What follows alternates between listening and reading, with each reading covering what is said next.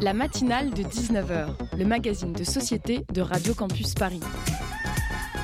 On y parle de sujets sérieux. Il n'y a pas d'édito enflammé sur le communautarisme blanc. De sujets moins sérieux. Ça peut être des bois sculptés à partir de formes naturelles interprétées. De ce qui se passe en Ile-de-France. Je me disais qu'à Paris, on était en avance sur la province. Et de débats pas forcément consensuels. Parlez-nous un peu de cette coupe monstruelle. Tous les jours, du lundi au jeudi, jusqu'à 20h, sur le 93.9.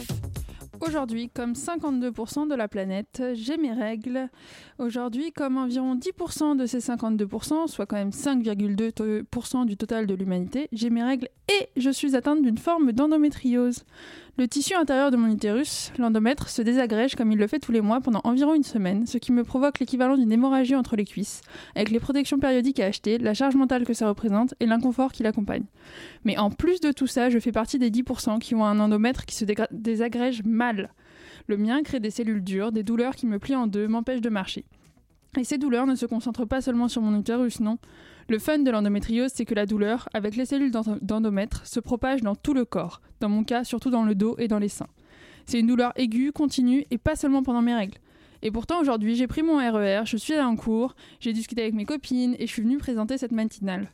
Le tout bourré d'antidouleurs en alternant ibuprofène, spasfon et paracétamol toutes les deux heures, auxquelles il faut ajouter des vitamines pour tenir le coup. Sans développer plus sur l'inconfort et la douleur que m'implique le fait d'être détentrice d'un utérus quelque peu défectueux, je voudrais parler du coût que ça représente. Avoir mes règles me coûtera dans ma vie 23 500 euros entre les protections, les antidouleurs, les culottes tachées. Et ça, c'est pour celles qui n'ont la chance de ne pas être atteintes d'endométriose. Pour nous, il faut ajouter les examens pour détecter la maladie, les innombrables rendez-vous chez la gynécologue, souvent l'errance médicale, puis les jours d'absence au travail parce qu'on ne peut même pas marcher tellement on souffre, ce qui représente quand même une perte financière très importante. Samedi dernier avait lieu à Paris l'Endomarche, la marche contre l'endométriose. Elle a rassemblé plusieurs milliers de femmes qui luttent pour la sensibilisation à cette maladie et surtout pour réclamer des solutions pérennes, autres que la ménopause artificielle, voire l'ablation de l'utérus dans les cas les plus violents. Je voudrais profiter de cet édito pour le rappeler ou peut-être même l'apprendre à certaines. Ce n'est pas normal d'avoir mal pendant ces règles, quoi qu'en dise votre médecin ou votre entourage. Quand une femme sur dix est atteinte d'une maladie qui est reconnue, comme un handicap, qui peut même être mortelle, le suivi, l'accompagnement, la recherche de solutions est vital. Les filles, allez voir votre gynéco. Vous n'êtes pas les seules à avoir mal et ce n'est pas normal de souffrir en silence juste parce qu'on a un utérus, qu'il s'agisse d'endométriose ou bien de contraception.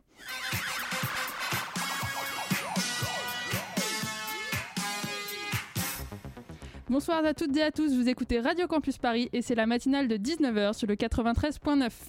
Au sommaire, une matinale féminine et féministe avec notre première invitée, Sabrina Debusca, qui a publié hier une tribune dans Libération, Marre de souffrir pour notre contraception. Puis on parlera d'une initiative solidaire et inclusive avec le monde du théâtre, euh, avec notre seconde invitée, Catherine Mangin, chargée du service souffleur d'images. Comme toutes les semaines, un reportage de Radio Parleur à 19h34 et une chronique de Linda Benchatou à 19h54. Il est 19h04, passé de 29 secondes. Bienvenue dans la matinale. Quand on cherche vraiment à soigner les gens, la première chose qu'on apprend un peu euh, à son corps défendant, c'est que la personne qui rentre euh, et qui vient vous demander de l'aide vous apporte un prétexte. C'est-à-dire qu'elle vient en vous disant voilà, j'ai mal là. Et parfois, quand elles disent j'ai mal là, elles vous disent j'ai mal à un objet. voilà un exemple, c'est une femme entre dans un cabinet de consultation et elle vous dit Docteur, je ne supporte plus ma pilule. Et quand on finit par écouter ce que les femmes ont à dire, vous vous rendez compte que je supporte plus ma pilule, ça peut vouloir dire des tas de choses. La première chose que ça peut vouloir dire, c'est effectivement, au bout de 15 comprimés, je commence à avoir les seins qui euh, triplent de volume et je suis obligé de défaire mon soutien-gorge ou de changer de taille de soutien-gorge. Ça, c'est évidemment, c'est désagréable. Bon, bah, on va leur changer leur pilule. Mais ça peut vouloir dire aussi, je supporte plus de prendre la pilule en ce moment, parce que j'ai très envie d'être enceinte, mais mon Jules, lui, il veut pas. Ça peut être aussi, je supporte plus de prendre la pilule parce que je supporte plus de coucher avec ce type-là. Ça peut vouloir dire aussi Oh là là là là là là, à quoi ça sert tout ça? À quoi ça sert la vie? Ça va être toute la vie pareil Je vais prendre ma pilule. C'est-à-dire que cette régularité d'un geste qu'on fait tous les jours, c'est aussi quelque chose qui vous renvoie au fait que Oh là là, c'est tous les jours pareil. On vient d'entendre un extrait de l'épisode 3 de J'ai mal là, podcast de Martin Winkler pour Arte Radio. Sabrina Debusca, bonjour et bienvenue dans la matinale de 19h. Bonjour à tous. Vous êtes journaliste indépendante et notamment animatrice pour Radio France. Vous avez également créé le site ça qui traite de vos sujets de prédilection, santé, écologie et société. L'année dernière, vous avez publié J'arrête la pilule aux éditions J'ai lu. Et hier, vous avez publié dans Libération, avec Marie-Hélène Lahaye et l'illustratrice Digli, une tribune intitulée Marre de souffrir pour notre contraception, dans laquelle vous évoquez les problèmes qui entourent encore aujourd'hui l'accès à la contraception et ceux posés par les différentes options disponibles.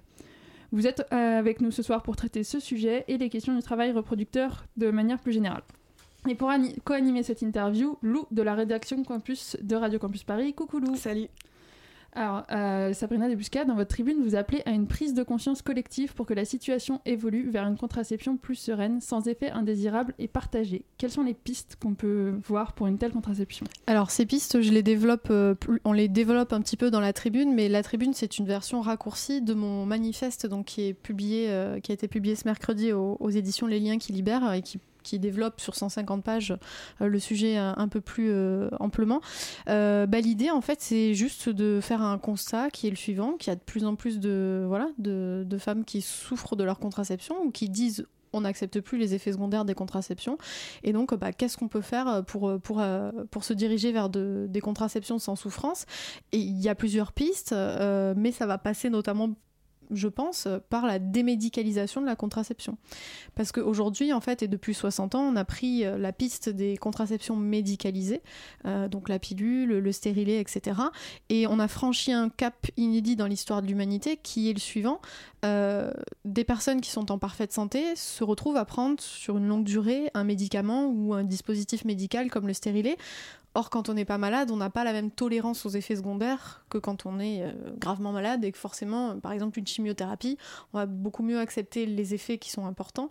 Euh, mais quand on a juste envie de faire l'amour avec son chéri, on va bien moins accepter que pour 5 à 10 rapports sexuels par mois, on ait des baisses de libido, des migraines perpétuelles ou euh, d'autres problèmes plus graves, puisque, donc je le rappelle, il y a des femmes qui meurent chaque année ou qui finissent handicapées, malheureusement à cause de leur contraception. Et on ne sait pas sur laquelle ça va tomber.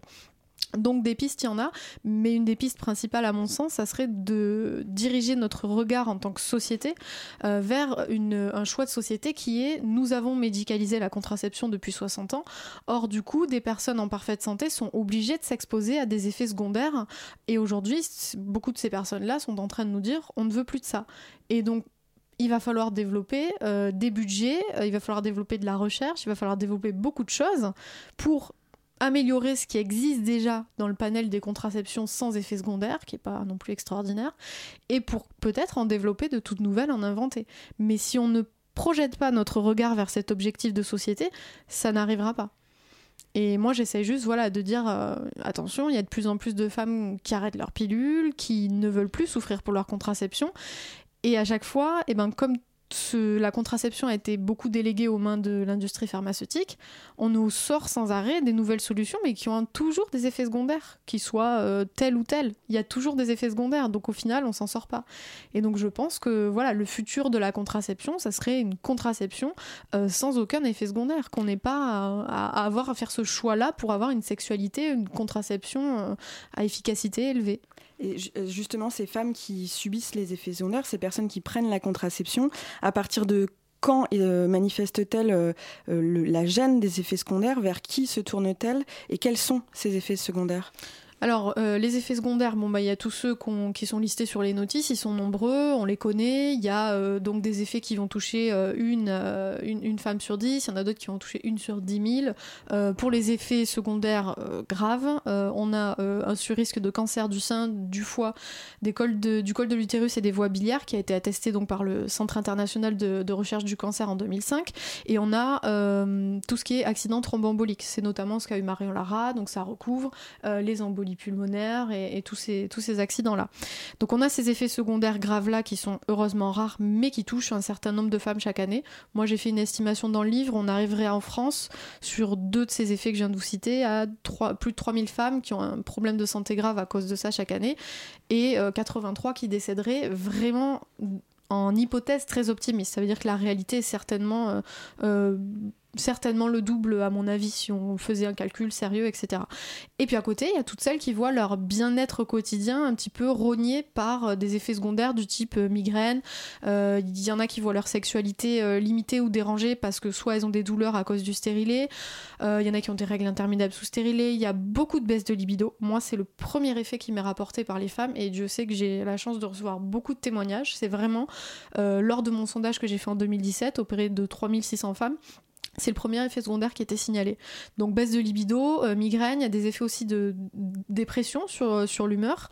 Euh, et, donc voilà, et toutes ces femmes, excusez-moi, je me suis, du coup, je suis restée sur les effets, j'ai oublié vos deux autres questions, il y avait trois questions. Alors à qui, vers qui se tournent ces femmes-là et, et comment comment sont accueillis leurs gènes finalement? Et alors effectivement, le premier réflexe des femmes, bah, évidemment, c'est de se tourner vers la personne, le médecin qui leur a prescrit euh, cette contraception. Et malheureusement, là, on se rend compte qu'il y a une véritable omerta et un, gros manque d'écoute de la part des, médecins. Euh, ceci dit, c'est envers les patients masculins également, c'est pas que sur le sujet de la pilule, mais énormément de femmes euh, rapportent avoir été chez leur gynécologue, avoir dit bon bah super, ok, vous m'avez prescrit cette contraception, je suis satisfaite de l'efficacité. Par contre, j'ai remarqué que j'avais tel ou tel effet.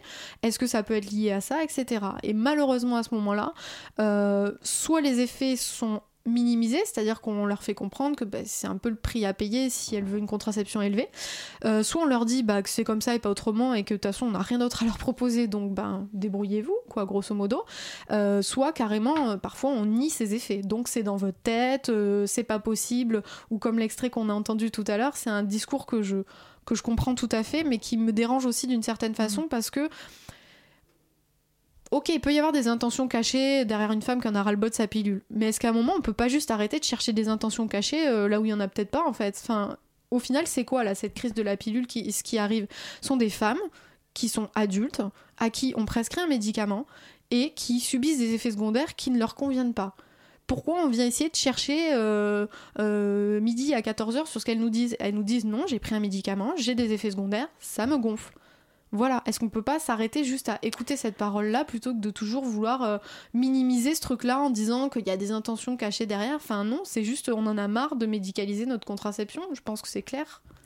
Euh, dans un ouvrage qui s'appelle dans un ouvrage qui s'appelle Les joies d'en bas, euh, il y a deux médecins, euh, Nina Brochman et Hélène Stockendal, qui expliquent que les effets secondaires sont dus à l'adaptation du corps lors des premiers mois de contraception et que changer trop souvent ou arrêter trop tôt, ça multiplie le risque d'avoir des effets secondaires. est-ce que vous trouvez ça suffisant comme explication ou est-ce que le problème il est plus important et plus profond que ça? Bah, moi, mon enquête que j'ai menée, j'ai quand même fait un an d'enquête en 2017 pour faire J'arrête la pilule. Euh, moi, j'avais pas d'a priori, c'est-à-dire que franchement, si j'avais fait une enquête qui s'était avérée hyper rassurante euh, sur le sujet, j'aurais été ravie de dire à tout le monde, bon écoutez, ouais, ok, on se plaint un petit peu, mais en fait, franchement, ça va, il y a pas de souci. Non. Tout ce que j'ai trouvé durant un an d'enquête, et je n'ai pas eu de biais parce que j'ai tout lu, j'ai interviewé tout le monde, j'ai vu tous les avis, enfin, je j'avais pas d'a priori, même si j'ai mon vécu sur la pilule et que j'ai mes idées je suis tombée sur des choses qui sont quand même hallucinantes. C'est-à-dire que on a énormément d'effets secondaires qui sont sous-estimés, on a des effets secondaires qu'on ne connaît pas et on a aussi une difficulté sur des effets secondaires type impalpable comme la dépression ou la libido. C'est très difficile à quantifier scientifiquement. Enfin, sur quoi on le remet, comment on le calcule, etc. Donc il y a des choses qui ont été faites qui montrent scientifiquement que ce que disent aujourd'hui les femmes euh, est validé par certaines études. Malheureusement, déjà deux, on a du mal à faire des études indépendantes parce que personne n'en fait, ça coûte de l'argent. Donc il y a que les industriels quasiment qui font des études sur leurs produits. Vous, doutez bien qu'ils vont pas nous sortir des études pour nous dire que leurs produits sont pourris et qu'il y a plein d'effets secondaires. Ça n'arrivera pas. Euh, secondo, c'est, je, trouve ça. Euh, enfin, j'ai vraiment du, mal à, comprendre qu'on écoute pas juste en fait les, les, femmes. Je pense que comme pour l'endométriose, vous le savez, euh, il y a une concertation enfin, au niveau national qui a été faite et, ils ont fait un truc super pour ça, c'est qu'ils se sont rendus compte que les femmes atteintes d'endométriose étaient elles-mêmes expertes de leur maladie et de la façon dont elles pouvaient euh, trouver des solutions. Donc euh, non, je, je trouve pas ça suffisant de dire aux femmes si vous subissez des effets, c'est parce que vous arrêtez votre pilule, vous la reprenez n'importe quoi. Il y a plein de femmes qui prennent la pilule pendant 10 ans et les effets secondaires ils viennent au bout de quelques années. Moi j'ai trouvé au niveau scientifique des choses qui sont hallucinantes, qui est que euh, l'éthinylestradiol par exemple, un oestrogène qu'on a dans la plupart de nos contraceptifs, a un effet génotoxique. Ça veut dire que ça modifie notre ADN.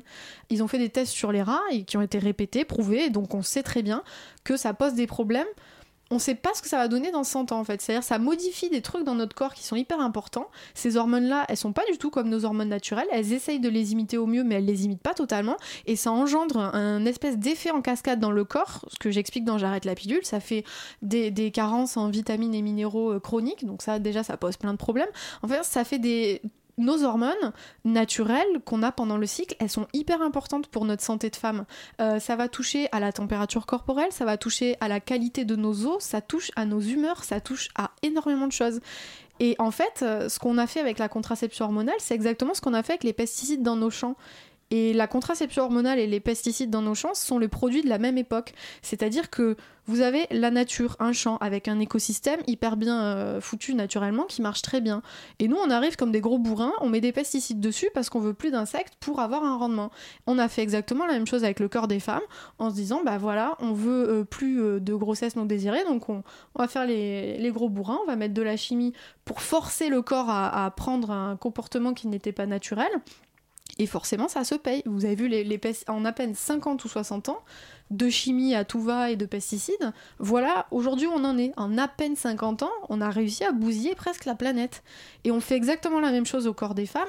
Donc faut pas s'étonner que notre génération, que la jeune génération soit en train de poser des questions euh, vis-à-vis de tout ça. C'est évident, on le sait aujourd'hui scientifiquement, que si on peut éviter...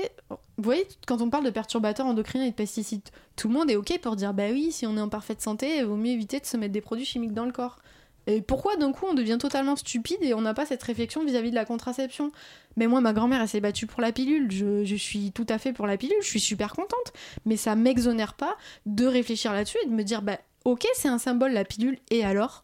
Si les femmes aujourd'hui elles en, souffrent et que, ça pose des problèmes, on peut faire mieux. Nous, notre génération, elle a d'autres préoccupations que les anciennes générations et on veut améliorer la contraception, la même efficacité, sans tous ces effets et ces risques. Donc non, ces explications-là sont euh, des explications... Euh, moi, je les vois, la plupart des gens me répondent ces choses-là parce qu'en fait, ils n'ont pas envie de se dire que bah ça fait flop, en fait. C'était la solution miracle depuis 60 ans et ça nous emmerde, il faut dire ce qui est, de tout remettre à plat, de tout remettre à zéro et de se dire que notre solution elle a fait flop et qu'il va falloir se bouger les fesses pour développer d'autres choses. C'est voilà, c'est. Merci beaucoup. Euh, donc, euh, on revient pour. Euh, pardon. Merci beaucoup d'être à notre micro ce soir. On revient tout de suite après une petite pause musicale.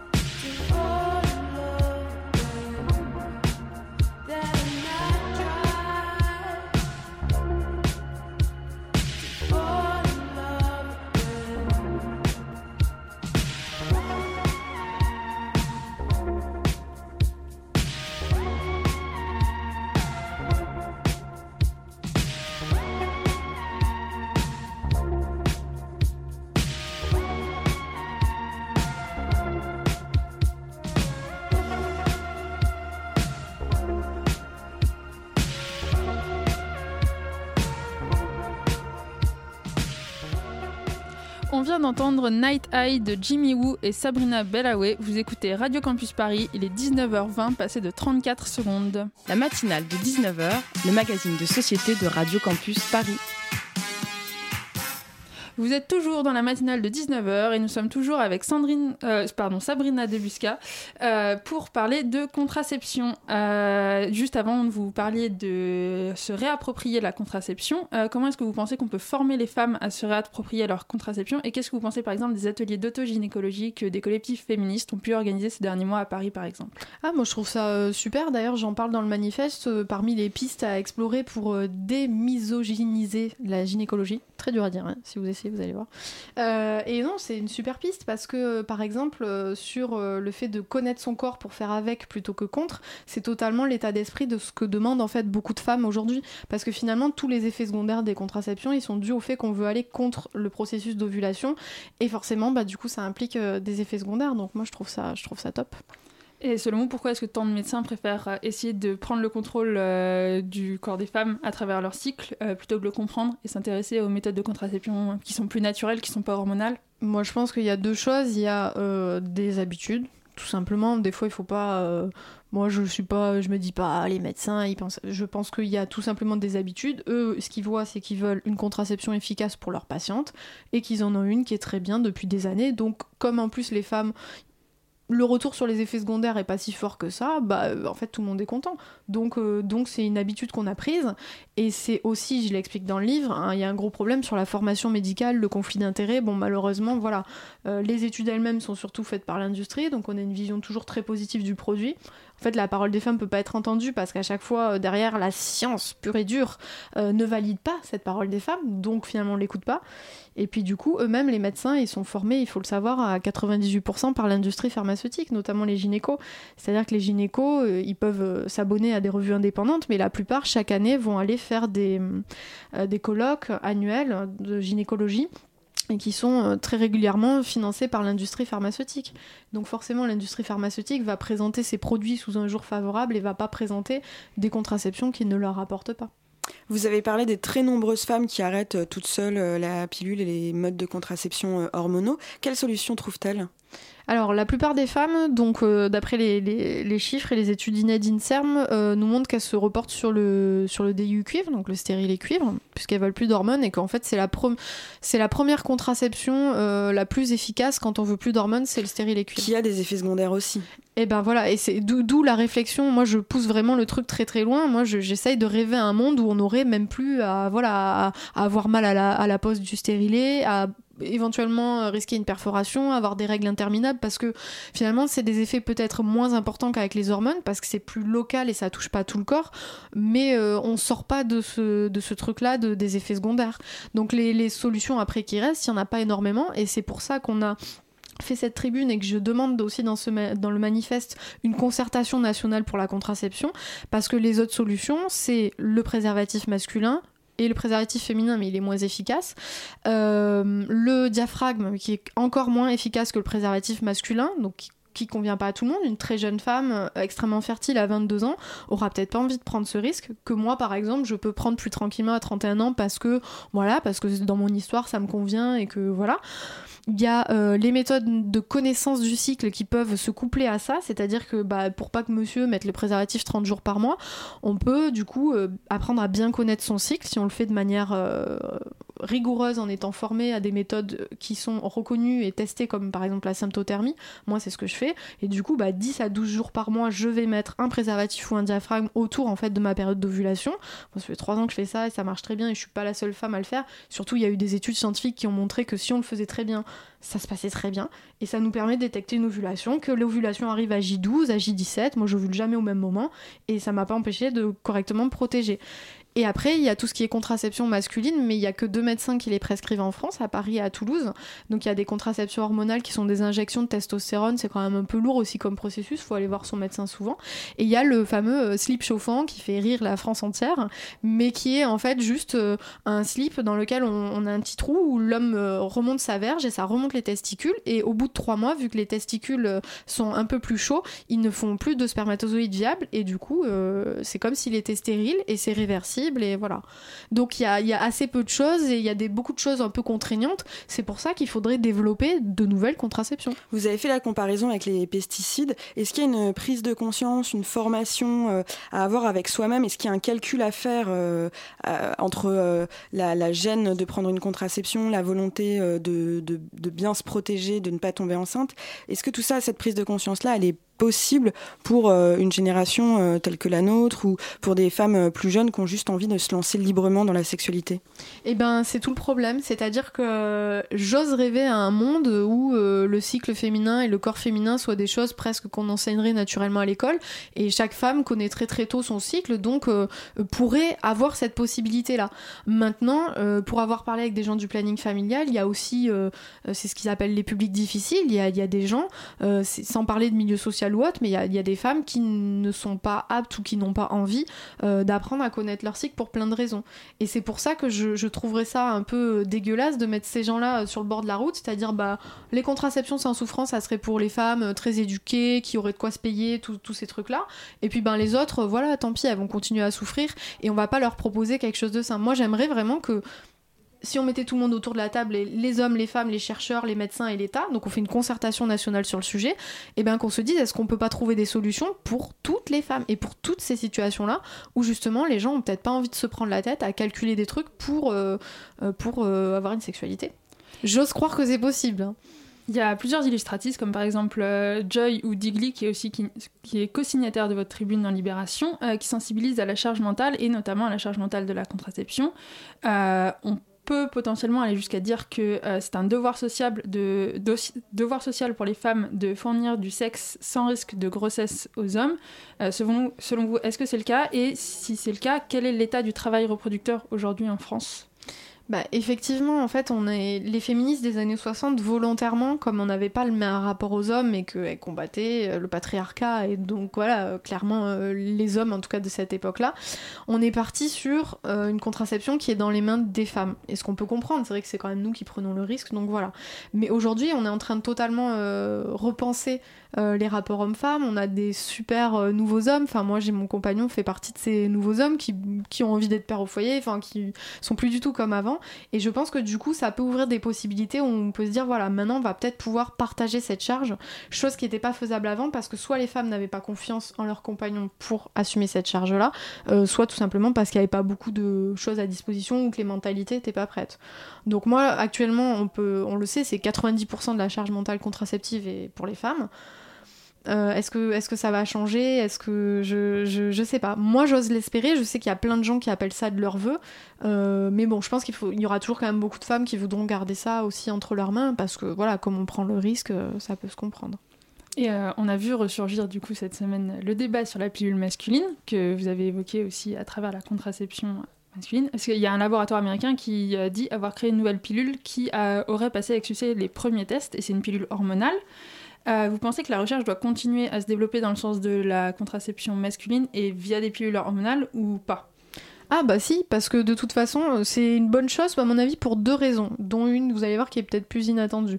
La première raison, c'est que l'égalité, elle sera de fait. C'est-à-dire que de fait, quand on sera en couple, on pourra dire, bah écoute, moi, je prends la pilule 10 ans, toi, tu la prends 10 ans, moi, je la prends 50, tu la prends 50. Donc là, on a un outil qui nous permet de fait que ça repose pas que sur les épaules des femmes. Donc ça, c'est hyper positif.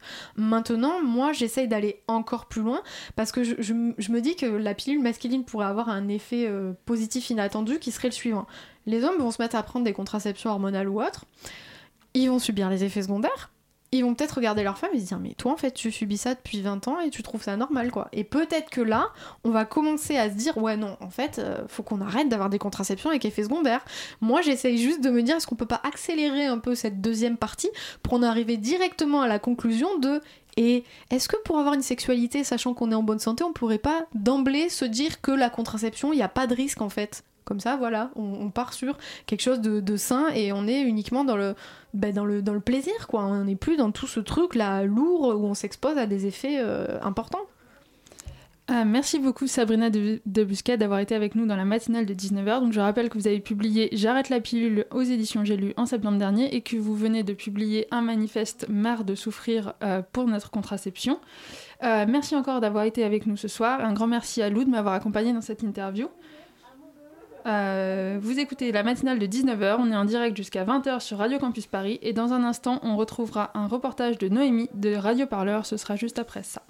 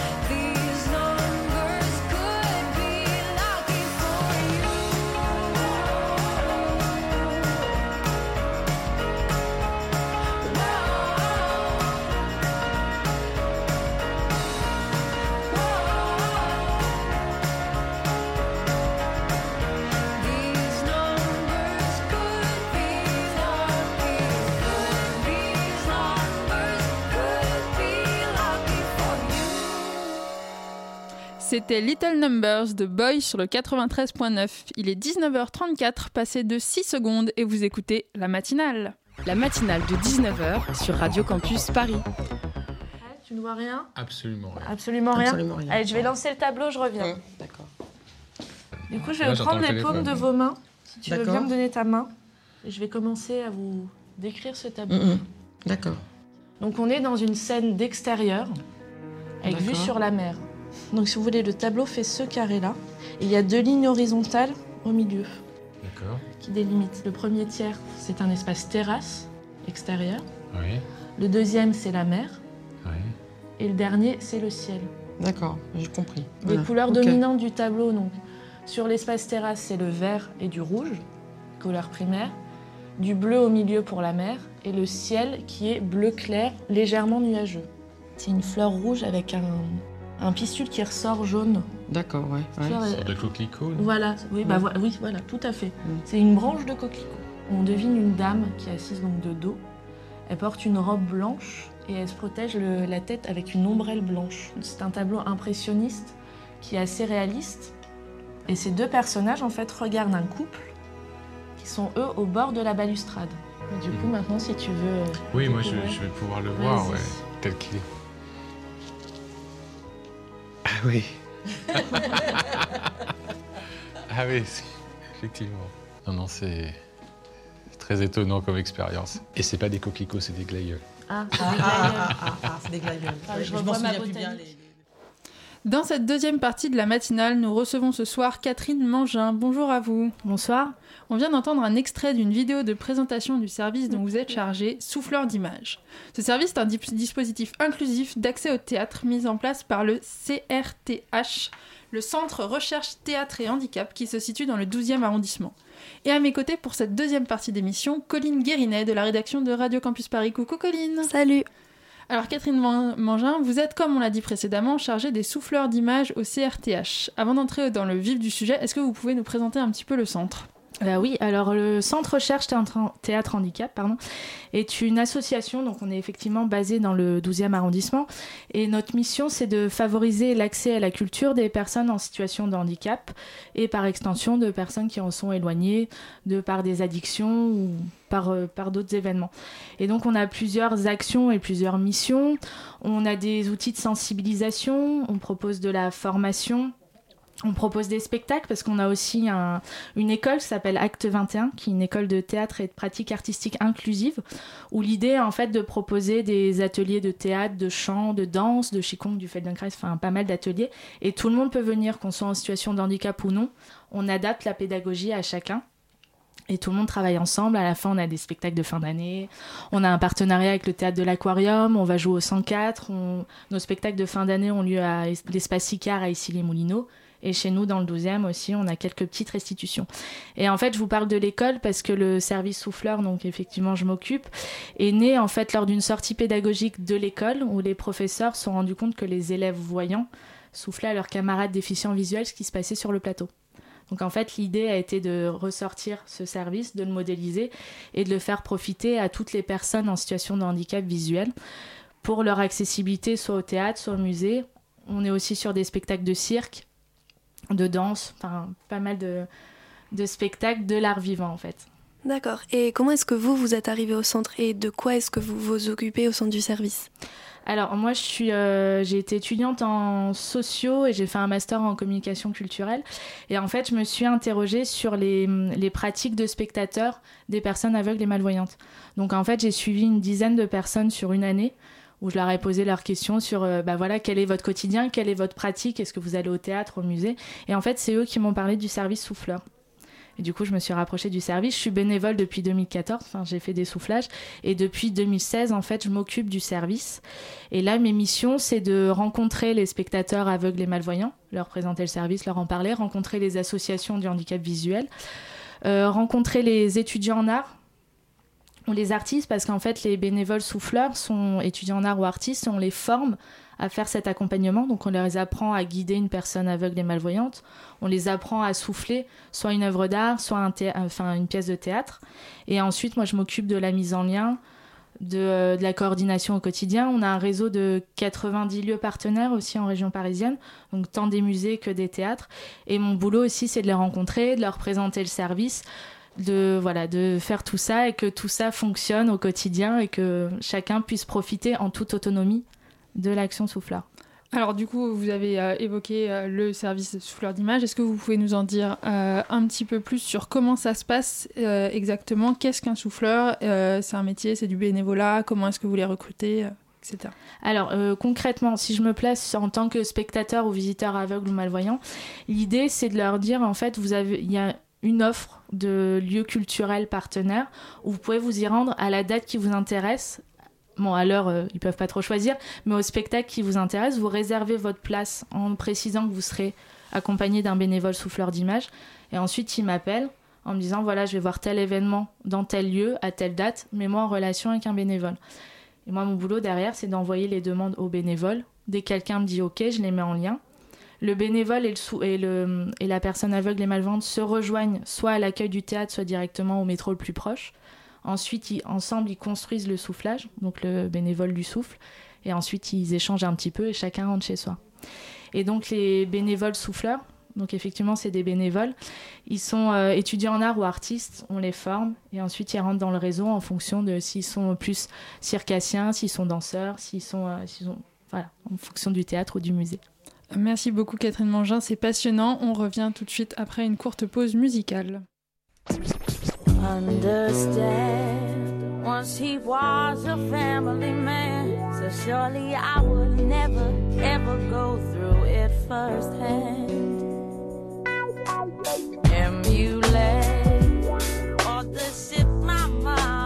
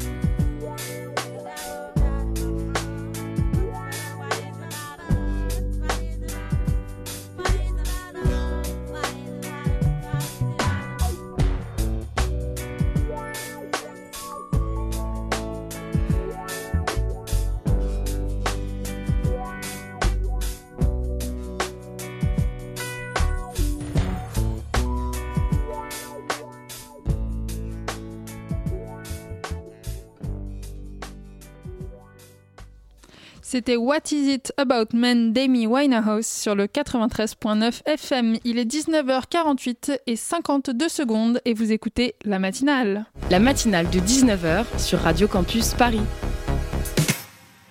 Nous sommes toujours avec Catherine Mangin, chargée du service souffleur d'image. Merci d'être avec nous. Colline? Vous parliez des bénévoles étudiants en art ou artistes, mais est-ce que d'autres personnes peuvent euh, devenir souffleurs d'image, comme par exemple des étudiants en physique, chimie ou en, lettres? Alors, on fait appel à des bénévoles euh, étudiants en art ou des artistes parce que justement, comme on les forme à l'accompagnement, au guidage, mais on les forme, on se base sur leur appétence artistique et leur connaissance culturelle pour souffler. Parce que c'est vrai qu'un soufflage, par exemple, au théâtre, ça va très vite parce qu'on souffle pendant les temps de silence sur le plateau. Et si on s'y connaît pas un petit peu en ce qui se passe sur un plateau, c'est un peu compliqué. Donc, on fait vraiment appel que à des étudiants en art ou des artistes pour éviter que, voilà, pour que ce soit un soufflage de qualité. Et quand on est aveugle ou malvoyant, comment ça marche pour en bénéficier? Est-ce que c'est payant? Et Après, vous avez combien de bénéficiaires environ? Comment est-ce qu'ils trouvent le service? Alors, c'est euh, un service gratuit. En fait, l'idée, c'est que vraiment la personne aveugle ou malvoyante a qu'à régler, entre guillemets, sa place au tarif en vigueur dans les lieux culturels où elle veut s'y rendre. L'accompagnement est gratuit aussi pour le bénévole souffleur qui a une invitation des lieux culturels. Et euh, après, on a à peu près euh, 250 personnes qui en bénéficient. Ils, se, connaissent par un peu du bouche à oreille ou en allant sur les sites internet des lieux culturels ou sur notre site internet pour avoir la liste des lieux et où ils peuvent en bénéficier. euh. Vous pouvez nous donner des exemples de lieux partenaires? Qui travaillent avec vous Alors, en Ile-de-France, du coup, je disais qu'il y en a à peu près 90. Pour des musées, on a euh, le musée du Louvre qui est partenaire, l'Orangerie, le musée d'Orsay, la Monnaie de Paris, le château de Versailles qui est partenaire aussi, là, depuis euh, pas très longtemps. Euh, sur les théâtres, on a l'Opéra Comique aussi qui vient de rentrer, le Théâtre de la Colline, le Théâtre de l'Aquarium. Enfin, on a pas mal de lieux. En fait, il y a la liste complète sur notre site internet du CRTH. Et du coup... Euh, donc, euh, on a très bien compris que le service, c'était un service d'accession à la culture. Euh, Est-ce que vous pensez que l'accès à la culture, de manière générale, il est inclusif aujourd'hui? Est-ce qu'il y a des moyens de le rendre plus inclusif de manière générale? Bah là, on est vraiment sur un, effectivement sur un service d'inclusion et l'idée, c'était aussi de dire ce service vous permet d'accéder à n'importe quelle proposition artistique quand vous voulez, à l'heure choisie, et de, de, sortir aussi l'idée de groupe, en fait. On y va en toute autonomie, en étant individuel avec un accompagnateur. Et c'est vrai qu'on remarque que la plupart des, spectateurs ou des personnes aveugles et malvoyantes, quand elles, sont avec un souffleur, rangent leur canne et du coup, pour la plupart du temps, on ne peut pas les identifier autre que le badge du, du bénévole qui a un badge souffleur d'image pour se faire identifier auprès du, du lieu culturel. Mais sinon, c'est des spectateurs lambda qui vont assister comme tout un chacun à un spectacle ou à une exposition et qui en profitent. Est-ce que vous attendez quelque chose de la part euh, des pouvoirs publics? Bah, du relais, du soutien. Enfin, c'est euh, voilà, de nous on est vraiment sur cette démarche d'inclusion et de continuer à, développer le service. Là, on est basé uniquement en Île-de-France parce qu'on est une petite équipe et que il faut, comme toute, euh, comme toute association, des moyens et des moyens humains, financiers pour se développer. Donc, un petit peu de communication, d'aide, bien sûr, c'est toujours le bienvenu. Qu'est-ce que vous pensez du fait que le handicap ait été euh, déclaré cause nationale l'année dernière, euh, donc en 2018 Est-ce que ça a servi à quelque chose selon vous?